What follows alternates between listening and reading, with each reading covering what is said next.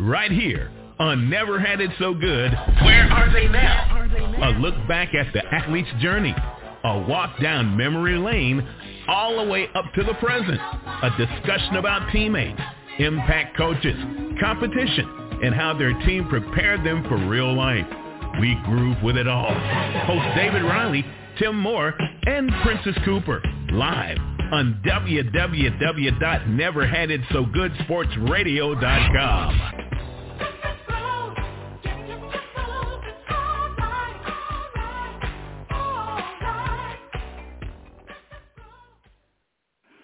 right, welcome to Never Had It So Good Sports Talk Radio. We have a heavy week, and we're getting it started tonight with Where Are They Now?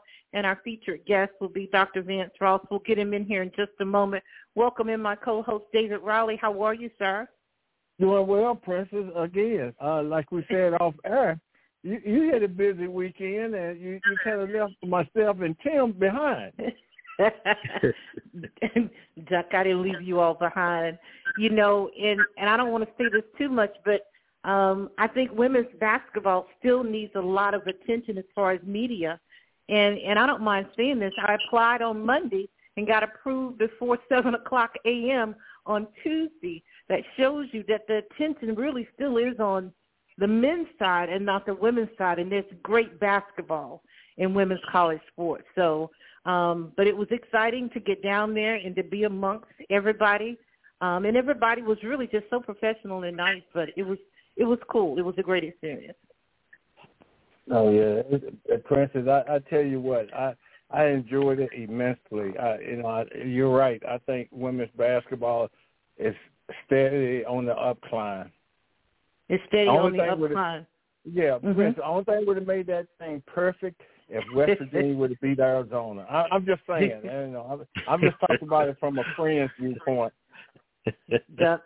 just because you're my friends, I'm gonna say it's a, it's the ref's fault. It's not y'all's fault. The rest messed it up for you all. Yeah. See, that's we, we, we're here on that. I'm trying to get my homeboy on that with that with that. You know, he's he's laughing.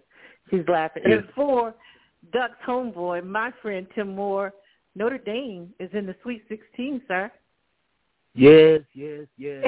I get to see my girl. I, don't, I don't really care about the team. I just want to see her. hey Tim, hey Tim, and I know I know you're looking through Christian eyes. Of course, he said nothing about course. Christian eyes. He didn't say that. Don't try to save him now, Duck. He said yes, yes, yes. yeah, Coach Ivey, right. Coach Ivey, you know, the X's and O's, you know, uh, just tremendous. Let's get Dr. Ross in here before we all get in a little trouble. Dr. Ross, welcome to the show, sir. I want to thank you so very much. It's good to hear these brothers talking about the female of the species with such athletic wonder. I'm amazed and astonished at the way they're able to see their athletic prowess and speak of it in such marvelous terms and tones. It's a beautiful thing. Lord have mercy, all three of them on the same page. and, and Chris, you heard it there. See, I, look, we couldn't have said any more. Mm-hmm. For sure. All right, I'm gonna let you all take over. I'll come back at the end, Dr. Ross. Let me see what you all are gonna say. All right. all right. All right. All right. see what we're gonna say. Brothers, how y'all doing, man? We're doing well, doing well, man. hometown. Look, we're so look, we're so happy to have you on, man. oh man, my pleasure. Good to be on with you, greats. It's a joy. A West Virginia trio. I like it. oh, oh yeah. All right, man. Now take us. And you can take as long as you want, man. I just kind of give us a little bit of background of Dr. Vance Ross. Well, man, uh, I'm a guy from the north side of Bluefield, West Virginia. Um, went to high school there. Um, came out, went to college at West Virginia Wesleyan College. Then, after a couple of years, went to Gammon Theological Seminary, and then finished a Doctor of Ministry degree at United Theological Seminary. I'm um, about the uplift of people in general, of black people in particular, and grateful to God for where I come from, where I've been blessed to go, and so very, very glad that I'm able to say I did all that from Almost Heaven, West Virginia, Blue Ridge Mountains, Shenandoah River, all that stuff. Now, yeah. and you just talk about where you let's talk about where you're just coming from. You know, we we tried to get you last week, but we were unable yeah. to get you because we were out of the country. Can can you talk about that experience yeah. with with the listeners? Yeah, I will. I will. In the United Methodist Church that I'm a part of, we're having a lot of conflict denominationally, and we're having a lot of conflict um, in certain regions of the country, of the of the church. Well, you know, there's threats for conflict around the length and breadth of the nation as well as the um, right, the Republican right, the religious right, the Fox News right, um, continue to fan flames division, but of division and violence, and even are talking about armed conflict and sort of gaslighting it as something they're calling protests, quote unquote protests. And so some a couple of years ago, we had a fellow come into North Georgia from Ireland who is one of from Northern Ireland. His name is um, um, Gary, and Gary Mason has been a part of helping conflict in Northern Ireland to be vastly reduced. You may well know that the Protestants and the Catholics for many, many years were in tension about land and religion. Well, from 1968 to 1998, those tensions grew to be so violent, with so much terrorism in neighborhood. This is neighbor against neighbor, that they called that era the Troubles. So we went over there to see how since 1998 that violence has been almost entirely reduced. And these are people who look like one another, but they know their neighborhoods, they know where they've seen people, and out of that, they shot each other, stabbed each other. They set they set bombs against each other. So as part of the leadership of my um, annual conference, I was one of a group of 25 people that went to Northern Ireland for um, a time of travel and learning that we call rethinking conflict It was a fascinating opportunity. And I'm glad I was one of the people who was given the privilege of going over. So that's what was happening, man.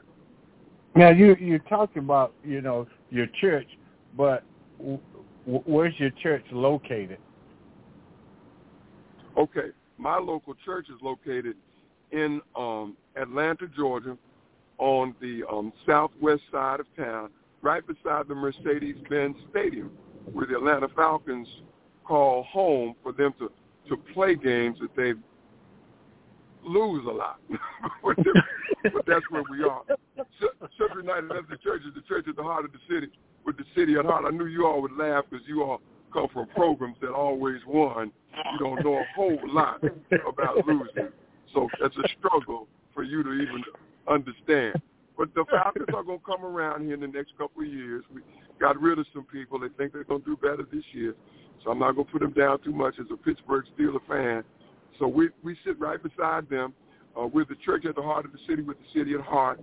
The most well-known pastor of the church that I pastor now uh, was the Reverend, the late Reverend Doctor and the iconic Reverend Doctor Joseph Echols Lowery, who was a lieutenant and dear friend of the Reverend Dr. Martin Luther King Jr. and one of the people that founded the Southern Christian Leadership Conference. Okay, uh, and as you you said, uh, maybe if we could get some of those falcons into your church, man, maybe you can anoint them. we want to try to get them over, anoint them, and reappoint them, man, because um, uh, they, they've got the clearly the physical qualities, but something just never works out right.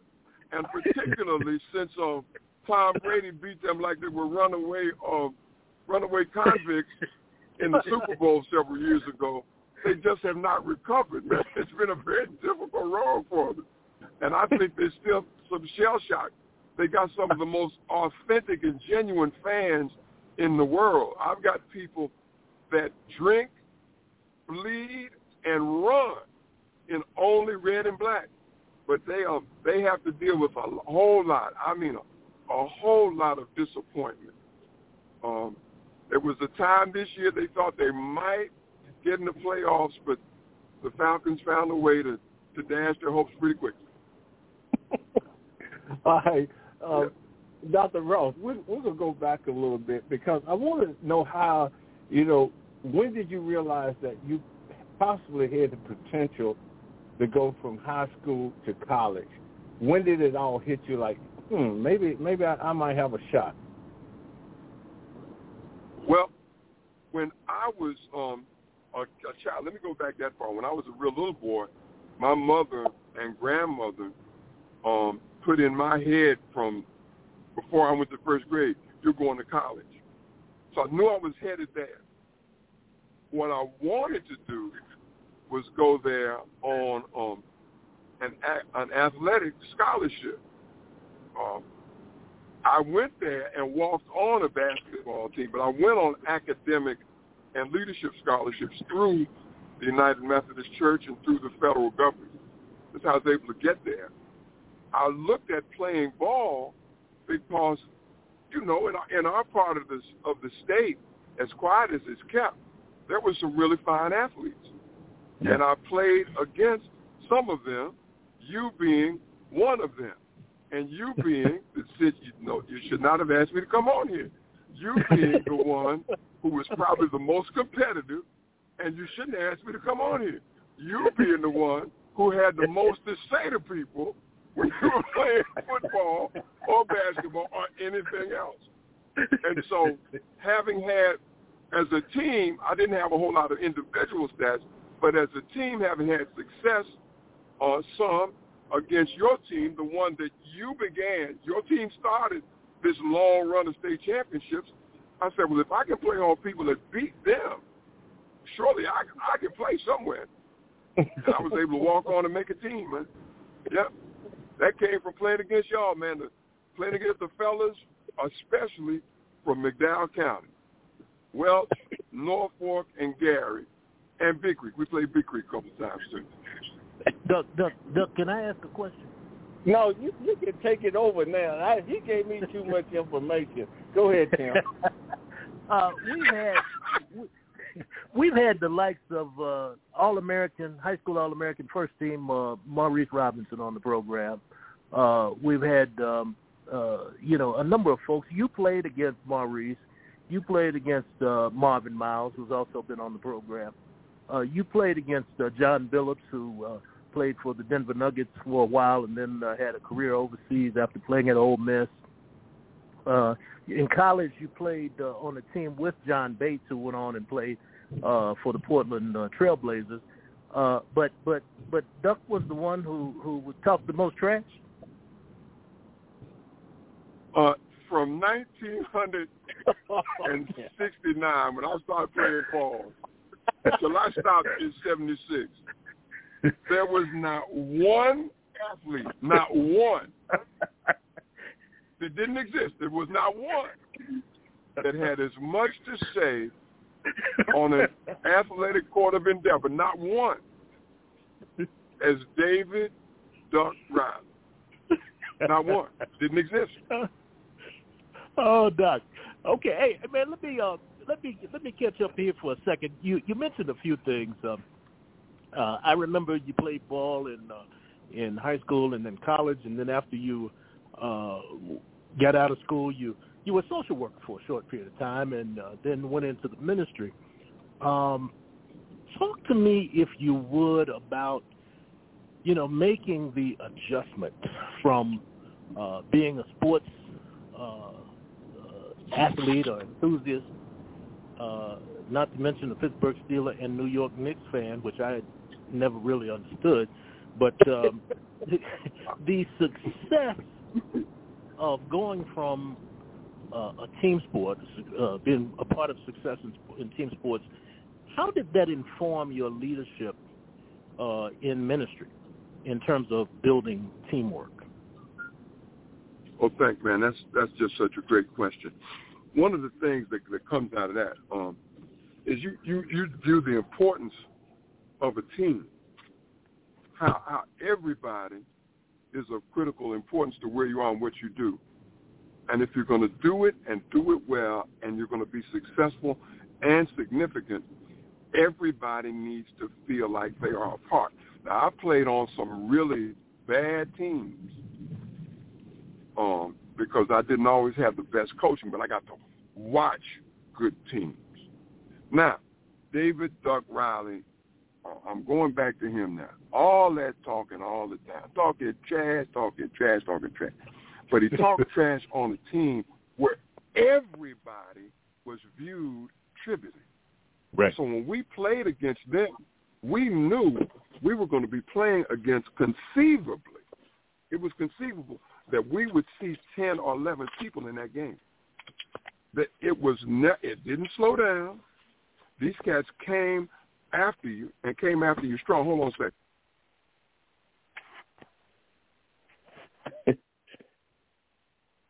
I just want to intercede Yeah, man, that I I, didn't know that Duck was a trash talker. I just want to put that in there. But okay. Oh, are you kidding me? Are you kidding me? Oh, oh, oh, oh! You, you asked me on. I'm grateful. He's my friend. He knows he's my friend. I'm just telling you the truth. Let me tell you what happened the first time I knew him. It was 1973. We're on the court, Norfolk, with the Brush Fork Armory, and the Norfolk team. This is the year before they start whipping everybody. They're all right, but they're just not great. And we we don't have a really good team. We didn't have the same caliber coach. I'm not putting the guy down. The Jennings board I just thought knew what to do with his people. I'm sorry. So we playing and um we're winning. I come on the court. I'm a sophomore. And so it's 72. I'm a sophomore coming, and he looks at me and says, "Um, this is Riley." I, I said, "I know him." I come on. He says, "Oh, we're gonna get you next time." next time. I said, next time, he said, he said, y'all just lucky to win this game. Don't don't say nothing, Doc. Let me finish. Don't, say nothing yet. I said, but you, we playing now. You losing this game. I point to the scoreboard, and he smiled at me. He said, you're to see what's to happen next game. I can't wait till the next game because we beat them this time. I said, they're to lose. They came in, and this junior guard went to work, and they beat us. And he tells me, didn't I tell you what was going to happen? wow. so, I said, I, we're gonna see you. I'm gonna see you next year then. And that's how it went, man. And the beautiful thing about it, it was straight competition. He was tough. He was rough. Or he was physical as a guard. Mhm. Check this out, man. After the game, every time when we beat them, when they every time he came over to shake hands. Every time. I'm am, I'm amazed at the way at the way young people have begun to to be nasty and ugly now. We played Right. just as hard at high school, just as rough, but when when when the whistle blew at the end, when the horn sounded, it was over. Now you need to know that year we split, and the next year we split. The next year we split. But when we played the first game, in the first game, I think it was the first game, he had some free throws late in the game. Chuck Lambert, after the game, said, I don't know if I told you this, Doug. Chuck Lambert said, he's a football player, Hmm. but he's a competitor. He said, at the end of the game, he, he will kill us. So let's watch him. Let's be careful about him because he competes and he wins. And that was um, a real tribute to you as a player, as an, an athlete. And he always made good basketball players. He might have been a football player. I mean, he went to school, played football. But he was always a competitor and a good athlete and made good good good basketball plays. Always made good basketball plays. Mhm. Yeah, Doc, he's, a, Yeah. he's, the, he's the greatest trash talker perhaps of all time. I, I don't know that Jordan or Bird has anything on Duck Riley. hey Doc, uh, the, the the Reverend Dr. Vance Ross is uh, he, he's he's a big comedian, uh, but he's been a very successful minister. A lot of people don't realize as the um, uh, working in the United Methodist headquarters for a number of years there in Nashville, he was the highest ranking African American official of the United Methodist Church and began a thing called the um, Convocation of Black Pastors and Black Churches within the predominantly white United Methodist Church. Uh, tell us about that struggle and what prompted uh, you to make that uh, to make that move. Oh, hey, thanks, man. You're very, very kind. You're, you're, you're, you're nice to your homeboy, and I'm grateful. Um, the convocation for black for pastors of black churches started, man. The idea came up in 19, uh, 1992. I was at a general conference, predominantly uh, white event. Um, people all over the world came to Louisville for United Methodist Church. And while there, I was on a committee with um, several of the um, strongest pastors in the denomination, but several on the committee were um, were black men and, and women. I was there with uh, the Reverend Dr. Zan Holmes, Reverend Dr. Kirby John Caldwell, um, Gilbert Caldwell, um, Reverend Dr. James Lawson, who was um, one of Martin Luther King Jr.'s lieutenants, um, the oh, Reverend yeah. Dr. Emanuel Cleaver, Reverend Dr. Emanuel oh, yeah. Cleaver, who is now uh, um, a congressman out of um, a representative in um, out of Kansas City. Kansas. So when all those people that I got a chance to sit and listen to them and talk about stuff and what was happening, and um, I said, man, it would be great if we get all these folk together at some point to help the United Methodist Black Church. And well, as we had this conversation, um, a couple of years later, I went to Nashville on staff. Um, I was just a director at that point. I was talking to them, trying to get them to do it. And one day it just occurred to me, I believe it was revelation from the Lord. Hey, man, you ain't got to ask them. You can do this.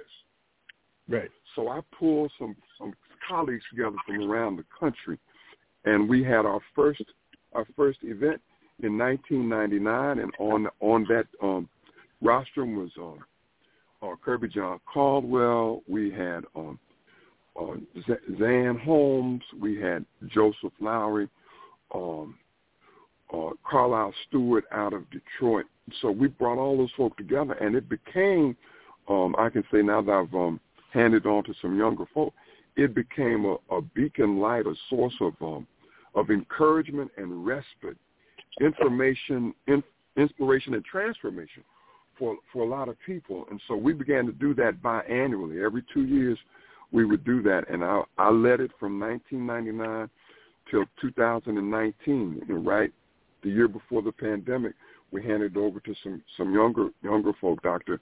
Tariq Cummings and Pastor Victor Cyrus Franklin, and so they're continuing that work now. But that's that's where it went, man. That's how we how we went at it, and we did that so that we could, in this predominantly white denomination, continue to be not only relevant but impactful uh, for um, black people in the United States of America and beyond.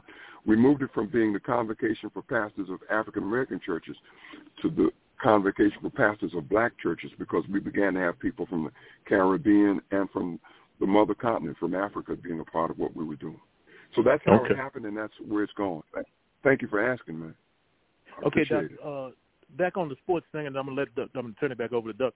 Uh, why do you think star players sometimes on the sports side often have difficulty becoming successful coaches?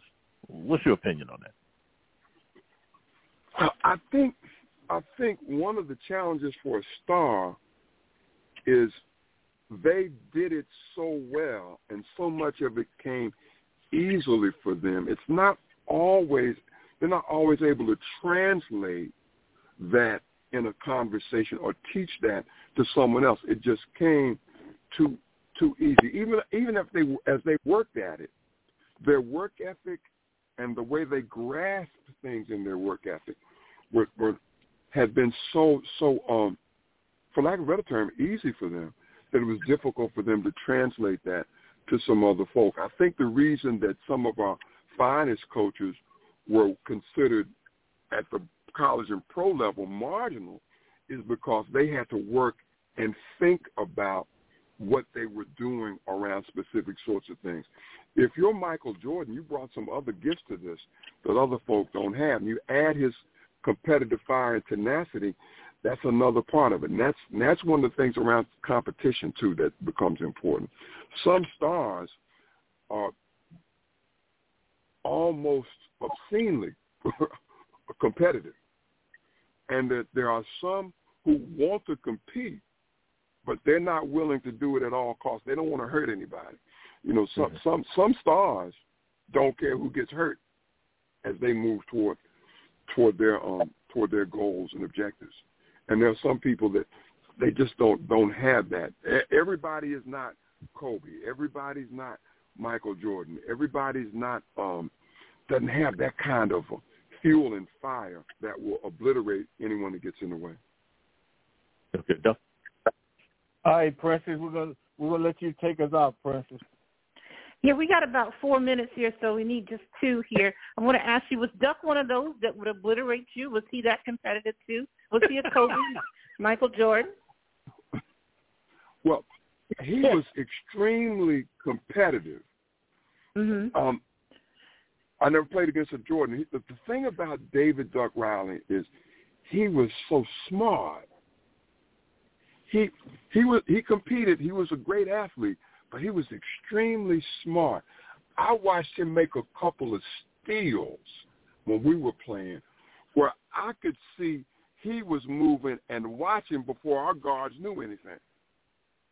And he mm-hmm. took the mm-hmm. ball. He would compete, but he was he knocked you down. But he he picked you up. He helped you up. He wasn't that guy.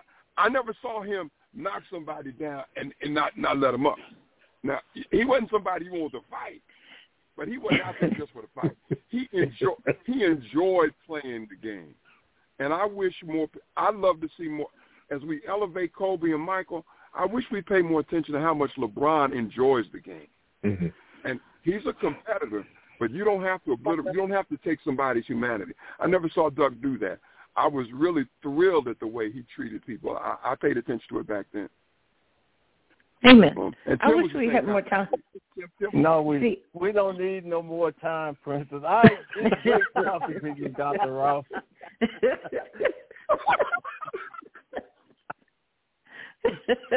David Doug Riley, Tim, Tim, Tim Moore was a competitor too. Uh, Tim was a couple of years behind me. I watched him compete and compete hard, but he didn't obliterate anybody's humanity. And it's awfully important to understand that as athletes, we are playing games and I was appreciative of that. Yeah, we need more time, Duck Riley, so I can tell the people what you do, man. Oh my God! I, I, I think we should do. I think we should come back. I'll do part two next month. So um, I'll make sure and suggest this to Duck because he does most of the scheduling. And just you know, and if he gets too high, I'll just you know say, okay, Dr. Ross is going to be on Duck. But um, we're gonna we're gonna petition with Duck Riley for you to come back next next month too. How about that? All right. All right. I'd like to learn learn more. I want to know if he could dance. Then I want to know if he had hair. Then there's several things I want to know. So we'll we'll we'll come back and talk about it. okay. Thank you all so much. It's a joy to be on here with you. Thanks on David Riley, I appreciate it. Tim Moore, and Dr. Mansus, all from West Virginia, which they say is God's country. Lord have mercy. Okay. it is. Listen to him. All right, Dr. Ross. Have a good evening, okay? Okay, you too. Thank you so much. You all take care now. Thank you. Be well. This was fun. This Bless was you, fun. brothers. See you, Doug. Oh, See you, Jim. Be well. All right, Doug. Doug say, okay. Doug say, bless you, Pat. Man, we ran out of time. All right, let's get ready for the show. See you in about 60 seconds. Lord have mercy, Doug's done. He don't want to talk anymore. Never had it so good.